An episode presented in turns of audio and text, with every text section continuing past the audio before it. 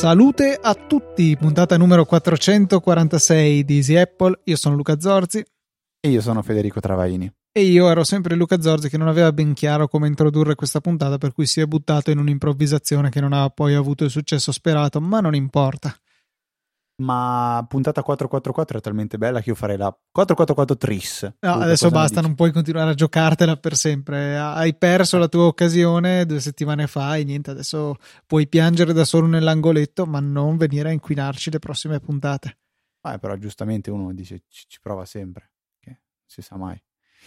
Vabbè Luca, direi ciancio alle bande e partiamo con eh, una recensione che forse era la più attesa di tutte, perché finalmente eh, c'è un, un saluto importante.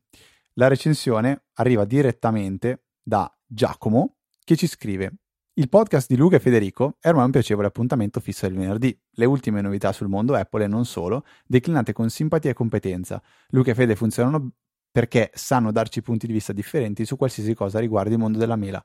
Qualche volta ci sentiamo un po' Luca e altre Federico. E non ci si annoia mai. mai. PS, lo avevo promesso, ciao mamma. Quindi la mamma di Giacomo è la prima mamma fortunata a essere dopo, vabbè, qui si sta delirando Luca, veramente si sta provando a inventare qualsiasi cosa per portare, eh, per, non annoiarci mai direi, no? Questa cosa dei, dei, delle recensioni, dei, dei saluti, beh. come sempre noi tendiamo a, o meglio, eh, vi ringraziamo leggendo le recensioni che lasciate su iTunes, le, le recensioni ci aiutano tantissimo perché ci aiutano a dare visibilità al podcast e quindi a farlo scoprire ad altre persone e quindi ad allargare il nostro bacino di ascoltatori che magari faranno domande interessanti che vi faranno scoprire qualcosa che anche a voi tornerà utile. Quindi questo è il motivo per cui ci, ci teniamo tantissimo a invogliarvi ad invitare anche ehm, altri, altri, ascoltatori, altri amici.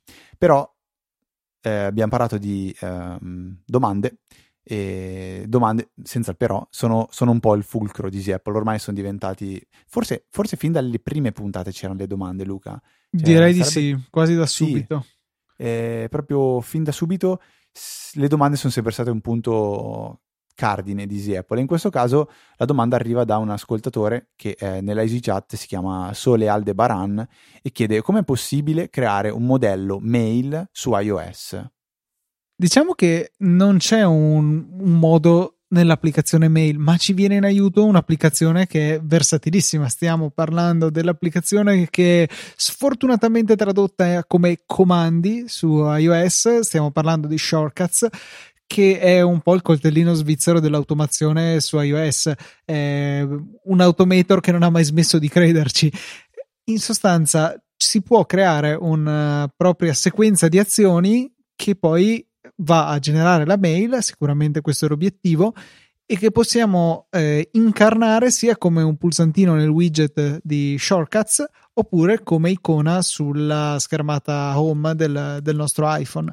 Ci sono varie azioni che ci possono aiutare, direi che la più importante è invia mail, eh, la quale richiede alcuni parametri a chi, l'oggetto, il testo, parametri che sono opzionali eh, se andiamo a lasciare configurata così com'è l'azione perché ci verrà mostrata la finestrella di composizione della mail quindi quello che manca possiamo inserirlo. Mentre invece se abbiamo eh, spuntato l'opzione inviala e basta quando eseguo questo shortcut allora beh chiaramente bisognerà andare a compilare tutto quanto. Il fatto è che apparentemente il testo che andiamo a inserire nella mail è testo semplice, quindi non possiamo formattarlo con grassetto, con sottolineato se abbiamo bisogno. Diciamo le mail secondo me sarebbe meglio il più possibile evitare formattazioni particolari, ma a volte mi rendo conto che ce n'è bisogno e ehm, con Shortcut è possibile farlo se pur non in maniera diretta, eh, perché bisogna andare ad aggiungere un altro paio di azioni. La prima è testo, quindi ci consente di avere un campo di testo dove scrivere quello che vogliamo. La particolarità è che in questo campo di testo bisogna scrivere in Markdown perché è l'unico modo che, che ho visto per ottenere questa eh, la possibilità di avere appunto una mail eh, in rich text formattata quindi Bisogna quindi conoscere la sintassi del Markdown, che è un modo per scrivere in testo semplice qualcosa che poi verrà tradotto in testo ricco, in HTML, in realtà era dalle sue origini. Ad esempio, se mettiamo una parola o una frase tra asterischi, eh, quella parola eh, sarà corsiva, tra due asterischi diventerà sottolineata, eccetera, eccetera. Ci sono varie eh, sintassi da conoscere. Magari Fede metti un, un, link qualsiasi a una qualsiasi guida al Markdown nelle note della puntata. Quella di Gruber, quella di Gruber penso sia. Quella è la documentazione ufficiale però non so se magari è, è facile, non, non, ce l'ho presente. No, no, è facile, è facile. Io ho sempre letto quella, è scritto okay, molto bene. Perfetto. Uh, magari mettiamola lì e se troviamo anche qualcosa in italiano, tanto meglio. E ecco, finita questa uh, azione testo, dove abbiamo il nostro testo in Markdown, ne mettiamo una successiva che è converti Markdown in rich text e ultima eh, azione è invia mail. Così facendo si connettono automaticamente. Se ci sono da fare aggiustamenti, si possono fare, magari mettere già un destinatario predefinito, eventualmente fare inviare in automatico la mail. Si può fare tutto ciò da shortcut e poi si va a salvare il nostro flusso di lavoro, magari aggiungendolo anche alla schermata home del nostro telefono. O iPad, ovviamente, perché è universale su iOS eh, questa funzionalità. Sì, direi che è una procedura abbastanza semplice. Se non avete mai usato Shortcut, eh, magari questa è, è, è, la prima palestra che si può fare perché tutto sommato sono delle azioni molto, molto, molto basi.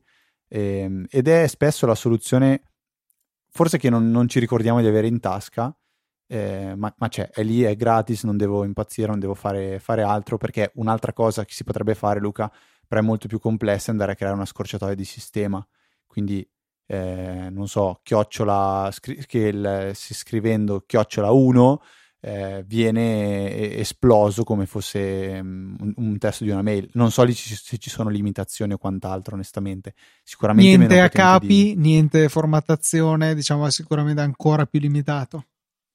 Quindi diciamo non è assolutamente la soluzione corretta, però eh, al caso può funzionare. Secondo me io ne avevo creata anche anche una, non mi ricordo per cosa, tempo, tempo fa. Um, non penso abbiamo altro da aggiungere riguardo questa questione, Luca, quindi passerei al follow up successivo che arriva da Martino. Martino dice, um, si ricollega alla puntata di, de, della, della scorsa puntata dicendo è interessante il discorso sull'utilizzo professionale dell'iPad. Se volete un, esempio, un sacco di informatori farmaceutici usano quello per presentare nuovi prodotti ai medici. Molte case farmaceutiche hanno proprio sviluppato delle app apposta per l'informatore ed è molto più immediato usare l'iPad piuttosto che il vecchio faldone enorme stile elenco telefonico. Ecco, io qua eh, diciamo sfondiamo una porta aperta perché ehm, banalmente la semplicità con cui si può condividere qualcosa eh, in maniera digitale è, è, già un grandissimo punto di forza rispetto ai faldoni.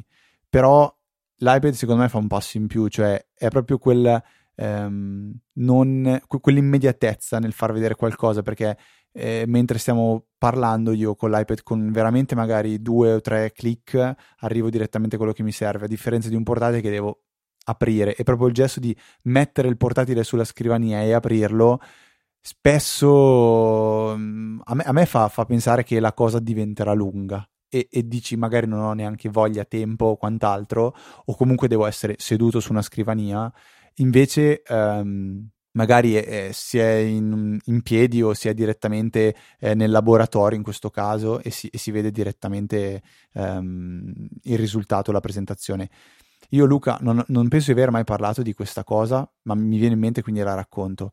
Ho visitato un'azienda delle parti di Vicenza eh, sei mesi fa più o meno e loro avevano una funzione di, assist- di teleassistenza fantastica con una sorta di eh, team viewer, mettiamola così, però formato videochiamata. Loro sono in grado di dare assistenza a un cliente che ha un problema sul macchinario, ok?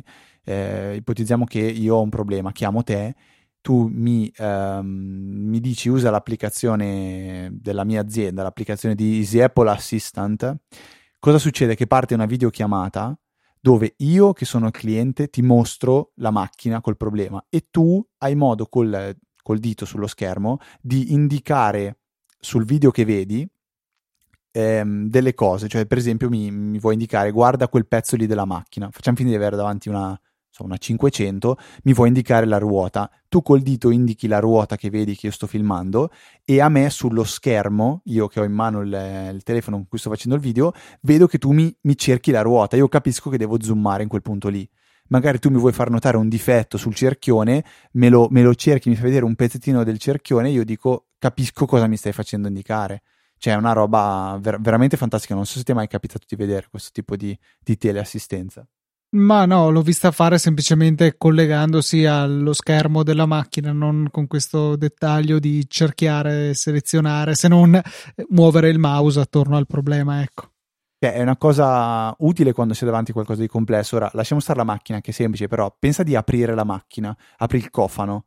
E lì una persona che non sa dove mettere le mani eh, non sa neanche cosa vedere. Magari ti serve un'informazione per capire se è rotto qualcosa all'interno del, del, del, motore, tu apri e filmi e nel frattempo vedi che cosa devi guardare esattamente e non devo dirti a parole guarda no ci dovrebbe essere in alto a destra un pezzo che sporge con una scritta che sembra però cioè bellissimo, è veramente un'ottima, un'ottima soluzione e per oggi Luca concludiamo un po' la, la parte introduttiva di recensioni, domande, follow up e quant'altro.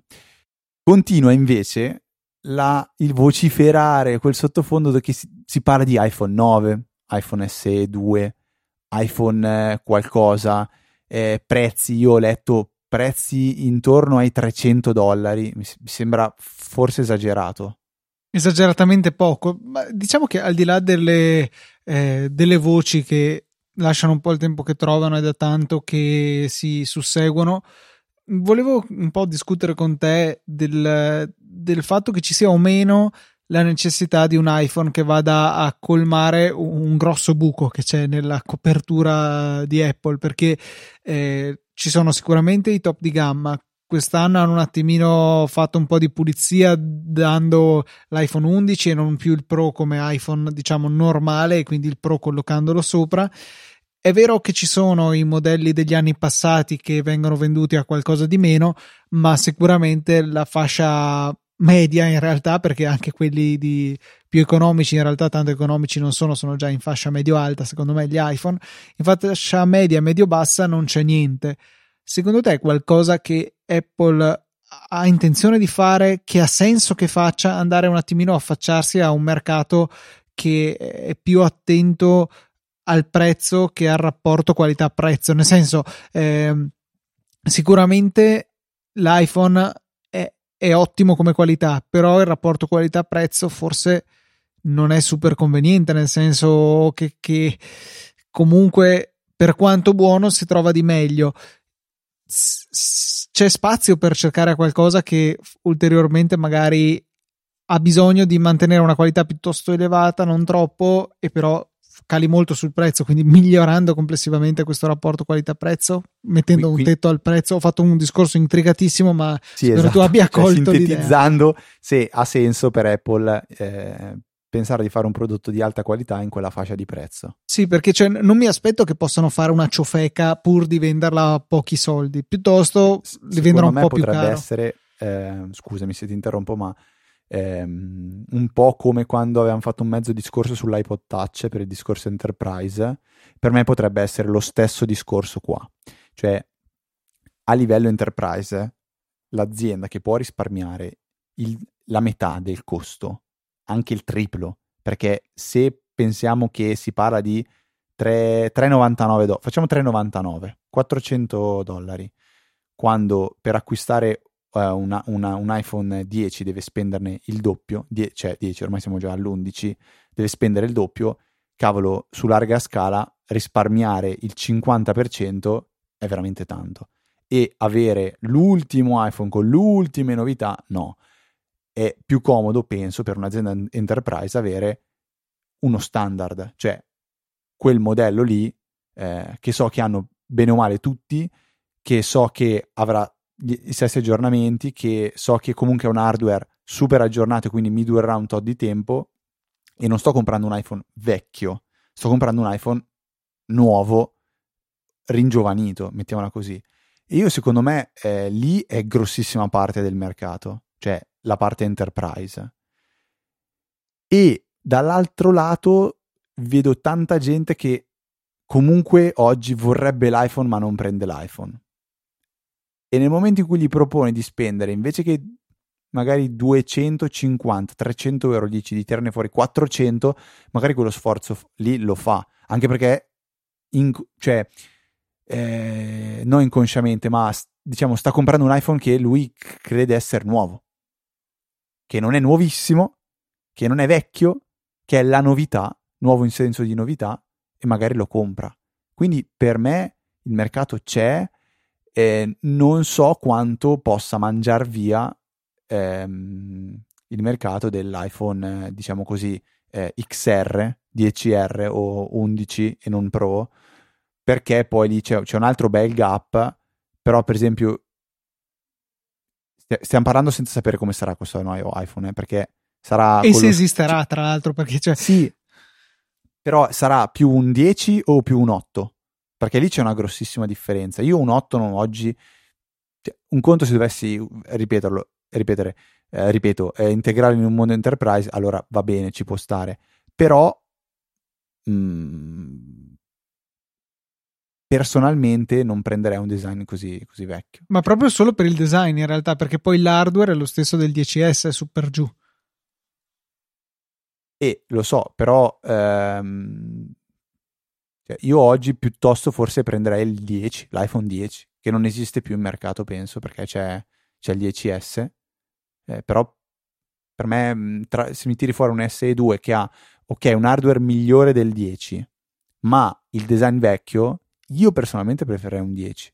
Mm, io penso che punterei alla sostanza a quel punto lì e mi comprerei un telefono più nuovo. Chiaro, stiamo parlando solamente in realtà di un anno in mezzo tra questi due telefoni, però non so se riuscirei a, a costringermi a rinunciare a un, un sistema, una chip eh, più, eh, più nuovo per avere il design più nuovo. Non lo so, c'è una, una, dura lotta. In effetti, in realtà lo dico come se fosse scontata la mia scelta, ma non lo è affatto. Ci metterei molto a decidere. Non ci resta che aspettare di vederlo per poi poter magari tirare delle conclusioni um, un po' più fondate no? Sì, cioè, so, sono curioso di, di, vedere se davvero si avventureranno in, questo, eh, in questa terra che per ora è del tutto sconosciuta. Ho appena controllato sul sito Apple, l'iPhone 8 è il modello più economico in vendita in questo momento e lo vendono a 5,59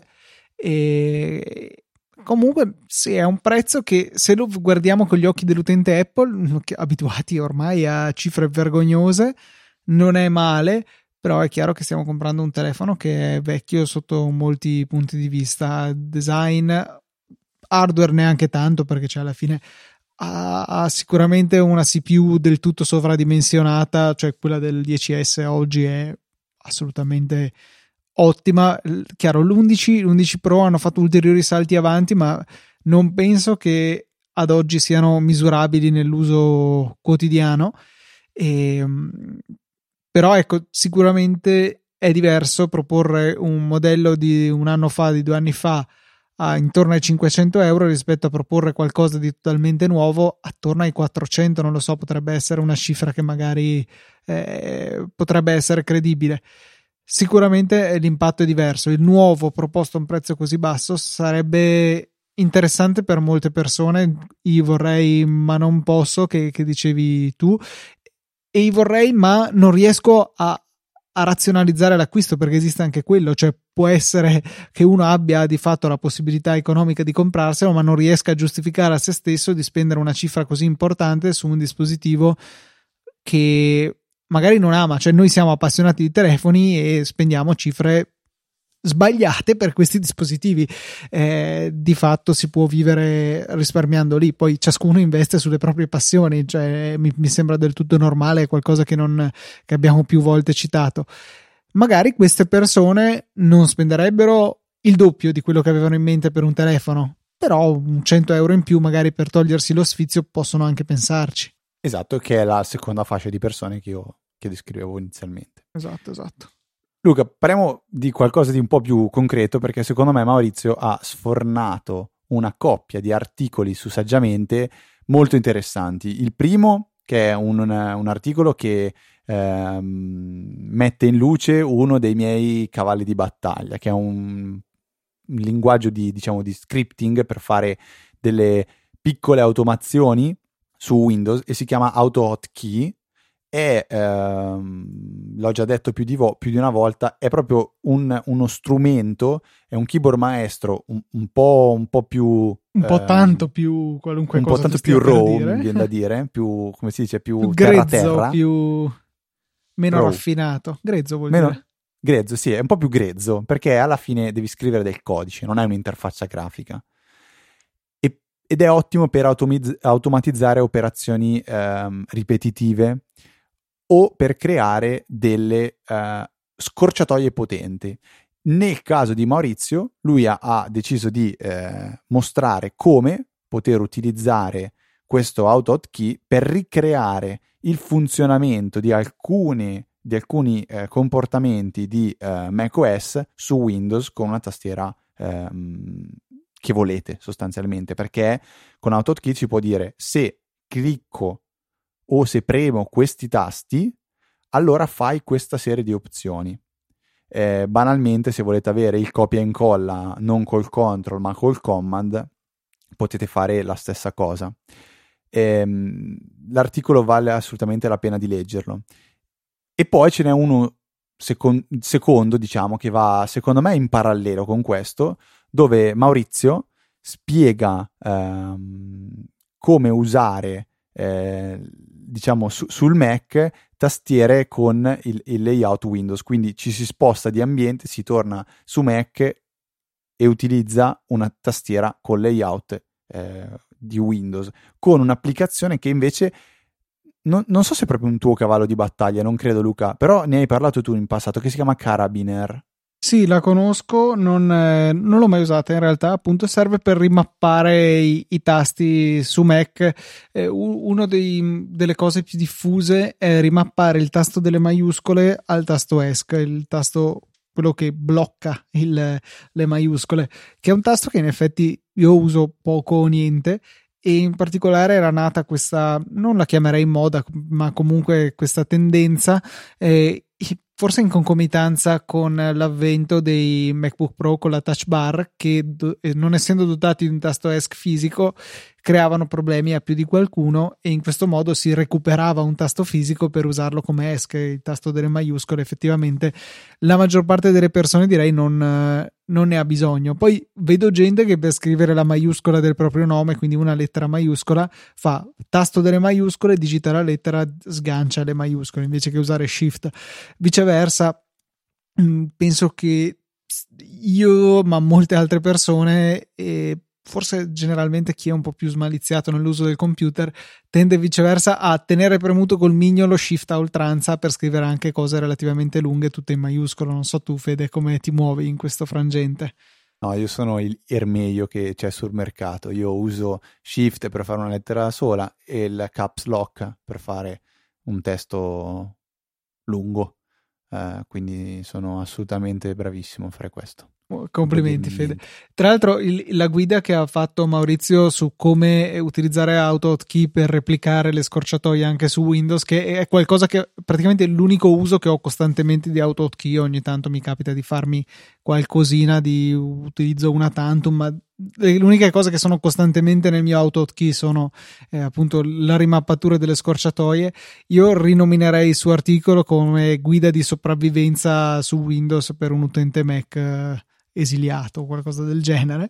Eh, perché insomma mi sono indispensabili per riuscire a usare il computer, se no dover costantemente cambiare la, quello che fanno le mie dita, perché poi lo fanno da sole. Non, io, io, do il comando grassetto alle mie dita, non, non gli dico command B eh, gli dico grassetto e loro vanno a premere Command B. Su Windows ovviamente non funziona, eh, devono fare Ctrl B se va bene perché, perché poi se Windows è in italiano dovete fare Ctrl G come grassetto che è veramente una cosa che non Dipende mi spiega da mai. applicazione a applicazione. Ah sì, questo. tra l'altro poi sì. Cioè a me fa impazzire, non mi ricordo mai se tipo su Outlook o da qualche altra parte devi usarlo in italiano o in inglese. Io vado fuori di testa. Beh, scusa, vogliamo parlare del com- che il comando per cercare le cose in alcune applicazioni è più pessimista, per cui è cerca e di solito è CTRL F, spesso se è in inglese perlomeno, eh, mentre invece in altre è, è, più ottimista, quindi il comando è trova, non è cerca, è trova. Per Ed cui... è CTRL Shift T.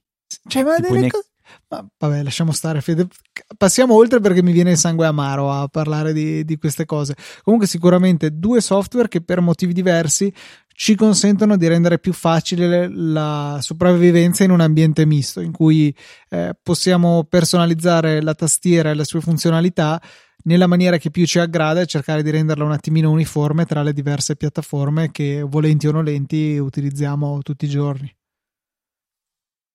Sì, beh, dai, volente o nolente, ma anche per fare delle cose più, più interessanti, perché per esempio io ehm, ora non ce l'ho più, infatti mi è venuto in mente che devo farlo, ero riuscito, cioè ero riuscito, avevo ricreato anche una sorta di Alfred in miniatura con AutoKey per fare in realtà una sola cosa, cioè la ricerca su Google. Avevo creato una scorciatoia che mi, mi, mi faceva comparire un, un pop-up dove inserivo del testo, premevo invio e partiva la ricerca su Google però che è una, delle, è una delle funzioni che uso più in assoluto con Alfred. E quindi, ehm, sì, boh, è sempre una sorta di sopravvivenza, diciamo che non è un'idea originale perché è comunque sempre ispirata a Spotlight o Alfred. Ehm, volevo parlarti invece di una cosa, Luca, che dirai, ma che cosa c'entra la percentuale della batteria della Tesla con Easy Apple? Allora, praticamente, eh, piccolo, piccolo background, eh, dopo anni, anni no, forse però sì, dai, un annetto scarso di, ehm, ro- diciamo così, martellamenti a mio papà, sono riuscito a, a dire, vabbè, a, a, compriamo una Tesla.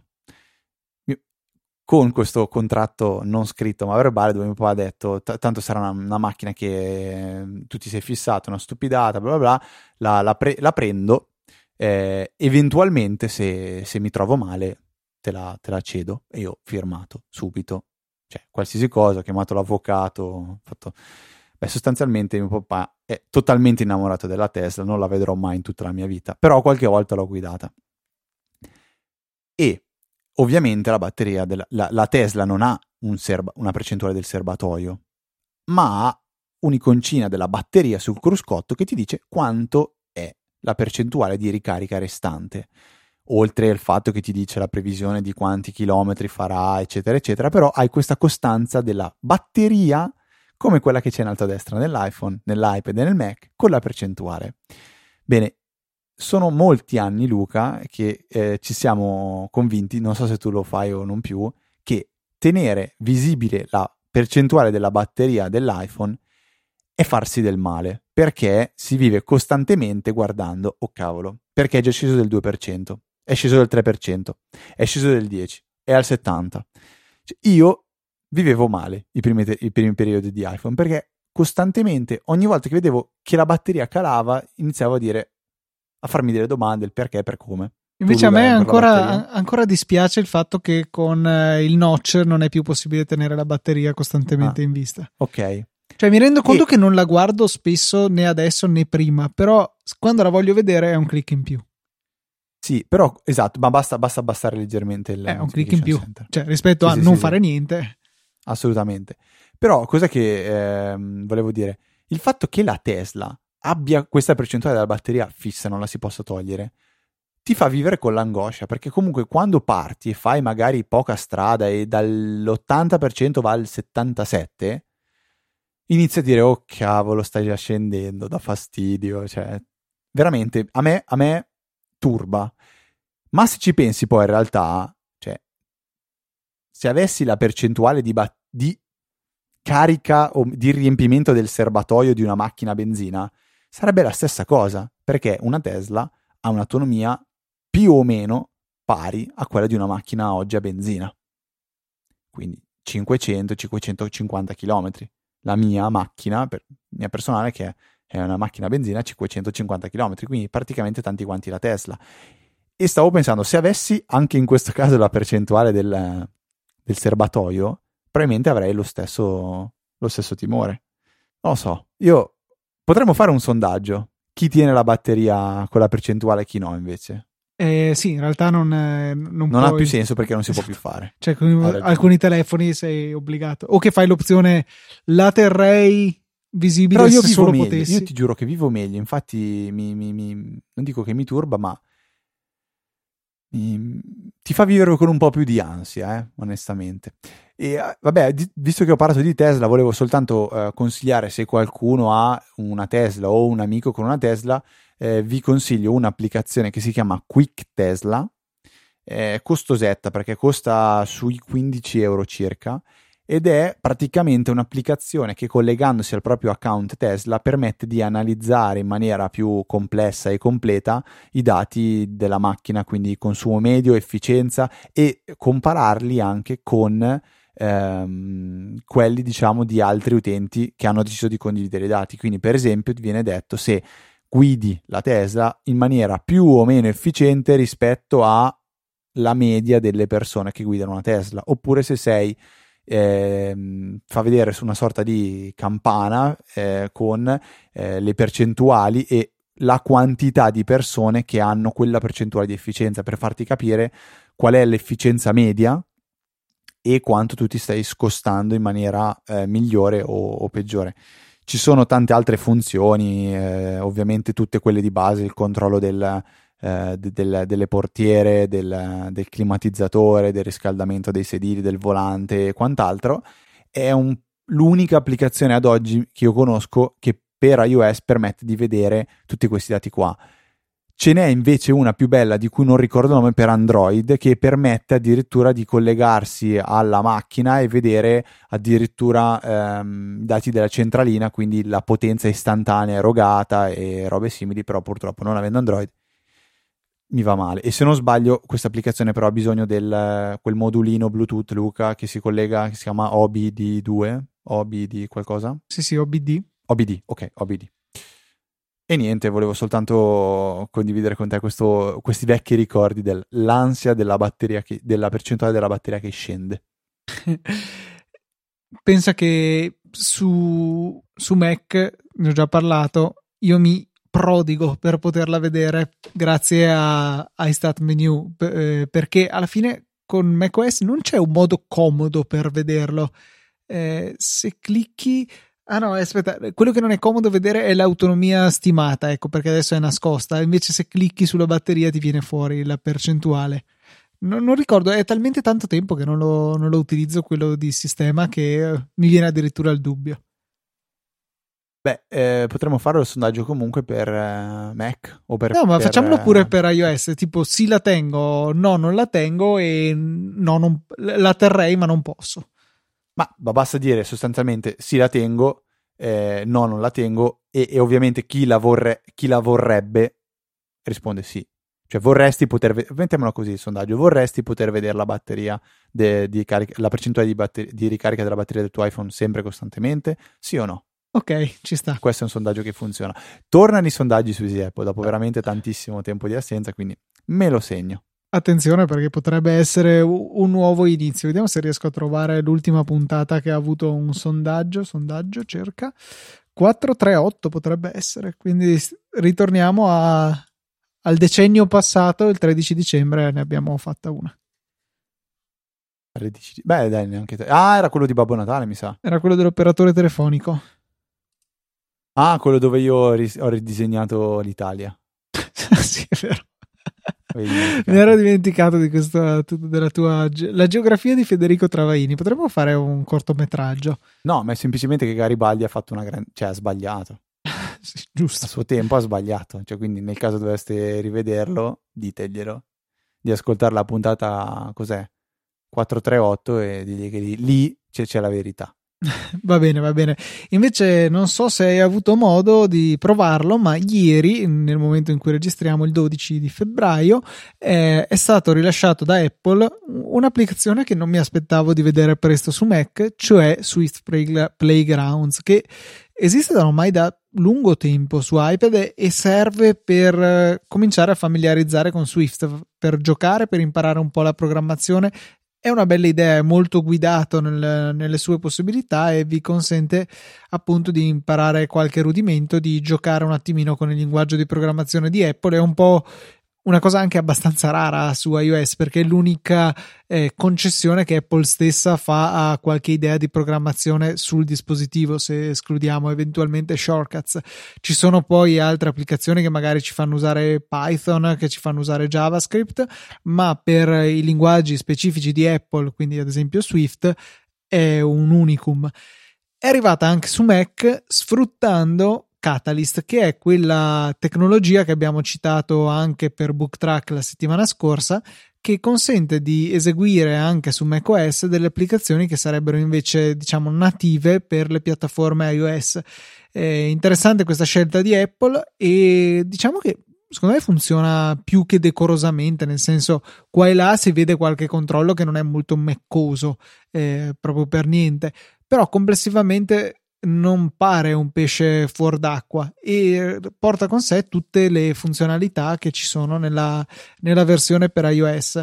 Diciamo che può essere magari anche ottimo per qualcuno che voglia imparare perché con un Mac di default hai una tastiera fisica, magari su iPad non l'avete mai acquistata, però avete un portatile che la tastiera ce l'ha attaccata a se stesso e è più facile andare a digitare del codice, per quanto Swift Playgrounds offra spesso eh, diciamo delle scorciatoie, dei suggerimenti che se cliccati ti danno la possibilità di non scrivere delle cose magari molto estese, verbose, che hanno caratteri come parentesi, eccetera, che sono scomodi da digitare sulla tastiera virtuale di iOS eh, e sicuramente su una tastiera fisica fisica vengono invece molto meglio.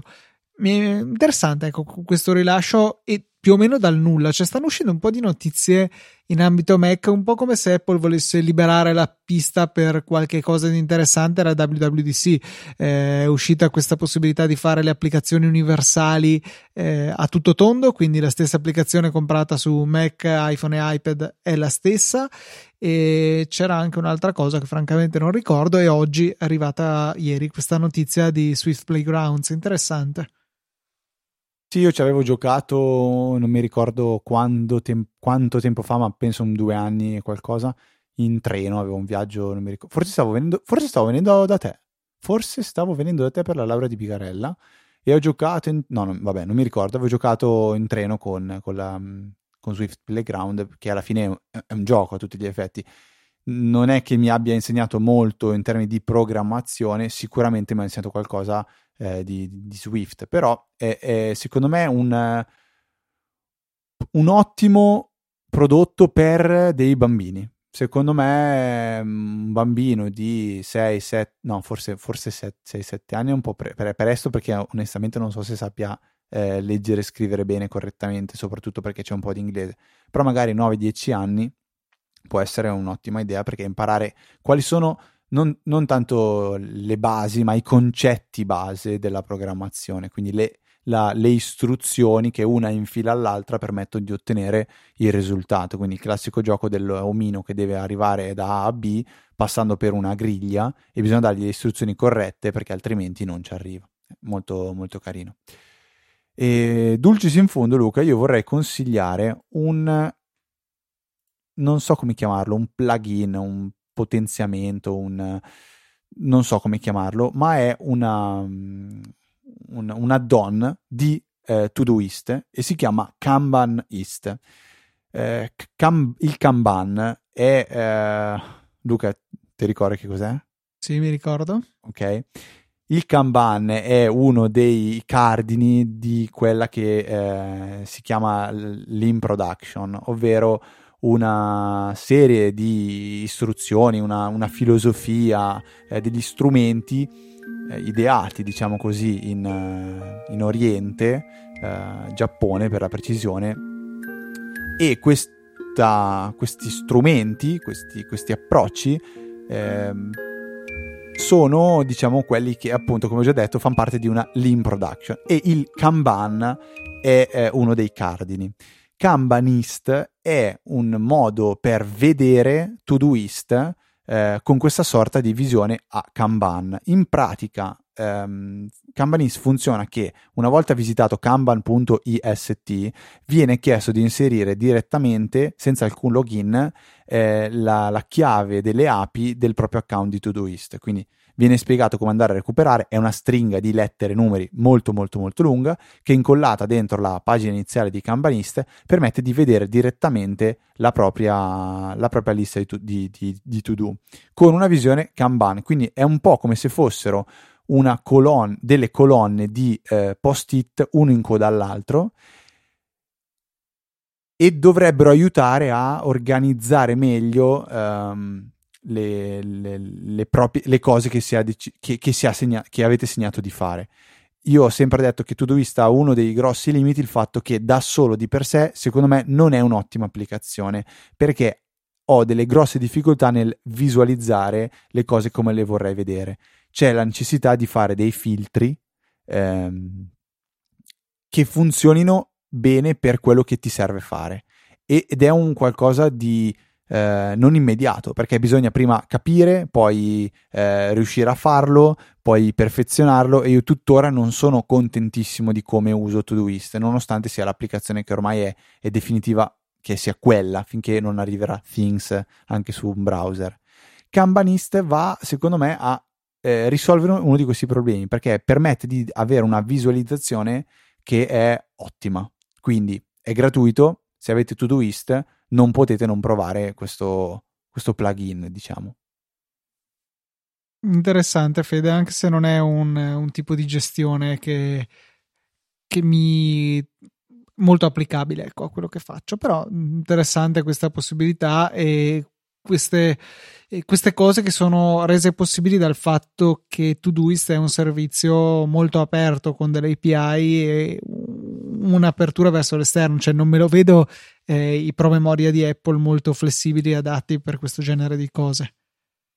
No, no, no, ma Todoist ha questo, questo vantaggio che eh, secondo me è, la, è, è, molto semplice ed è super universale. E qua, non ho mai trovato nient'altro di, di simile e io oggi do tantissimo valore, ma proprio tantissimo valore a ciò che funziona in un browser, perché non mi serve niente, niente per poterlo usare, perché se ho un tablet Android, un tablet Windows, un PC, un iPhone, un Android, un Windows Phone, una qualsiasi cosa, io apro un browser e quella roba lì funziona. E per me è, è un valore inesti- inestimabile. D'accordo, Fede. Ultima cosa, rimaniamo nell'ambito dei rumor. L'interessante ipotesi che possano arrivare dei Mac dotati di processori AMD che con la linea Ryzen ha fatto veramente dell'ottimo lavoro e nella beta di macOS 10.15.4 questi numeri stanno veramente andando fuori controllo come segnala anche Maurizio su saggiamente ci sono delle tracce che sembrano indicare che potrebbero esserci questi processori nel futuro di macOS. Sono dei processori che, diciamo, a parità di prestazioni costano meno dei, eh, dei, corrispondenti Intel o viceversa, a parità di prezzo garantiscono prestazioni maggiori in questo momento. Per cui, secondo me, veramente si potrebbero aprire delle, degli interessanti scenari con per noi utenti la possibilità, forse se Apple ci fa questo dono, di ottenere dei computer un pochettino più economici e che però garantiscano ottime prestazioni. Personalmente mi sembra molto interessante come scenario, eh, anche perché c'è una forte partnership tra Apple e AMD che eh, viene da anni sul fronte delle schede video, delle GPU. Eh, Nvidia è stata bandita ormai da diversi anni dai computer Apple. Sarebbe carino a questo punto vedere anche l'estendersi di questa partnership anche all'altro lato della medaglia, all'altra linea linea produttiva di AMD, cioè i processori che in questi ultimi anni, dopo, dopo lunghi periodi, bisogna dirlo, di totale non competitività con Intel, la competitività è tornata e quindi sarebbe carino che Apple facesse perlomeno qualche esperimento che se non altro magari potrebbe provare a dare una svegliata a Intel, non lo so, eh, a rendersi più concorrenziale, quindi alla fine della fiera avere prodotti migliori a prezzi più bassi e ci abbiamo tutti da guadagnarci da questo. Ma ehm, invece il discorso ARM io, io, me lo sono un attimo perso. Um, quello è, cioè, non si è più mosso, in realtà è un po' che non ne sento parlare. Ricordiamo che ARM è un'architettura completamente diversa, mentre diciamo eh, i processori Intel e AMD sono tra virgolette compatibili perché entrambi sono su architettura Intel x86 o x86-64, x64 forse si chiamano più semplicemente.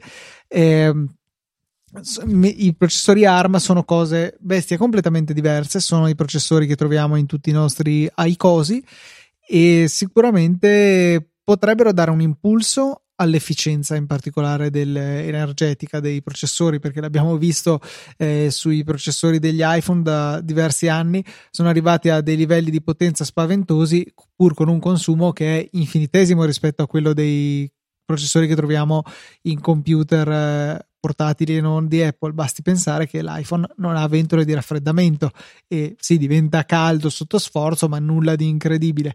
Il MacBook eh, da 12 pollici, eh, pace all'anima sua, aveva tentato questa strada con dei processori a basso consumo di Intel, ma le prestazioni erano come minimo poco interessanti. Però, visto cosa stanno facendo con gli iPad, No, potrebbero, potrebbero, sicuramente buttarci su quello. Certo è che cambiando completamente architettura ci sarebbe perlomeno un attimino di eh, difficoltà fin quando i eh, vari sviluppatori non, non, vanno a rilasciare delle versioni ricompilate per nuova, il nuovo processore.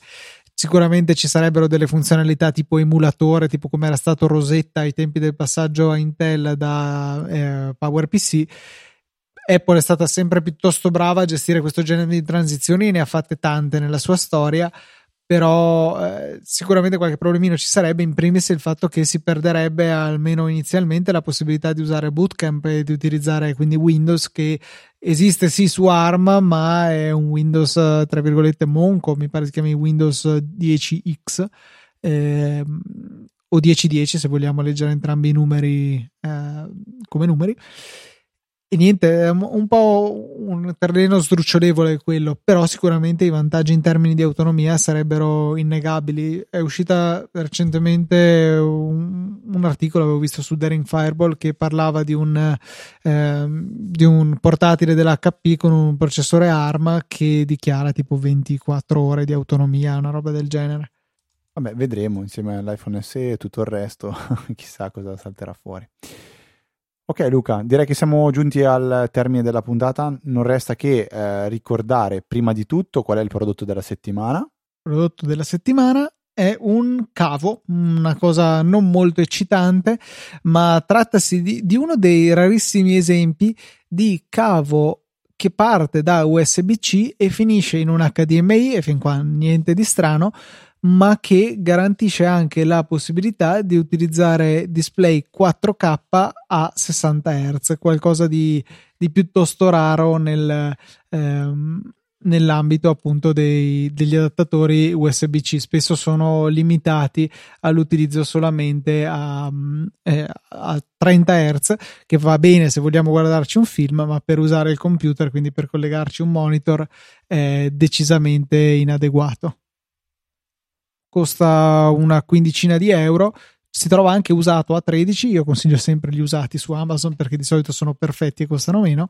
e troverete il link nelle note della puntata. Per quanto riguarda i donatori di questa puntata, invece, Luca, so che tu ci tieni tantissimo a ringraziare di persona il tuo elenco con il tuo Google Sheet, con il tuo script che in automatico mi consente di dire serve. grazie a Ivan Vannicelli, grazie a Fulvo Zamprogna, grazie a Andrea Lucietto, grazie a Fulvio e grazie a Paolo Massignan. Grazie ancora per il vostro generoso supporto e tramite tutti i vari canali di cui disponiamo su Easy Apple. Andate nella sezione supportaci del sito easypodcast.it e potrete sapere tutto quanto c'è da sapere per essere partecipi, diciamo, in maniera veramente attiva al sostentamento di questo network.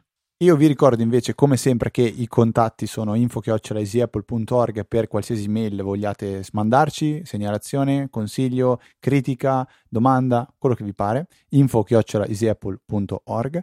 Poi trovate invece eh, sia me sia Luca su Twitter con i nostri account personali, siamo ftrava e Luca TNT, ma tutto il resto, tutti i contatti, anche il canale di YouTube che è lì, non si sa ancora ben perché, li trovate su easyapple.org per questa 444esima tris puntata Guarda, la 446esima. È veramente tutto. Un saluto da Federico. Un saluto da Luca. E noi ci sentiamo la settimana prossima con una nuova puntata di Easy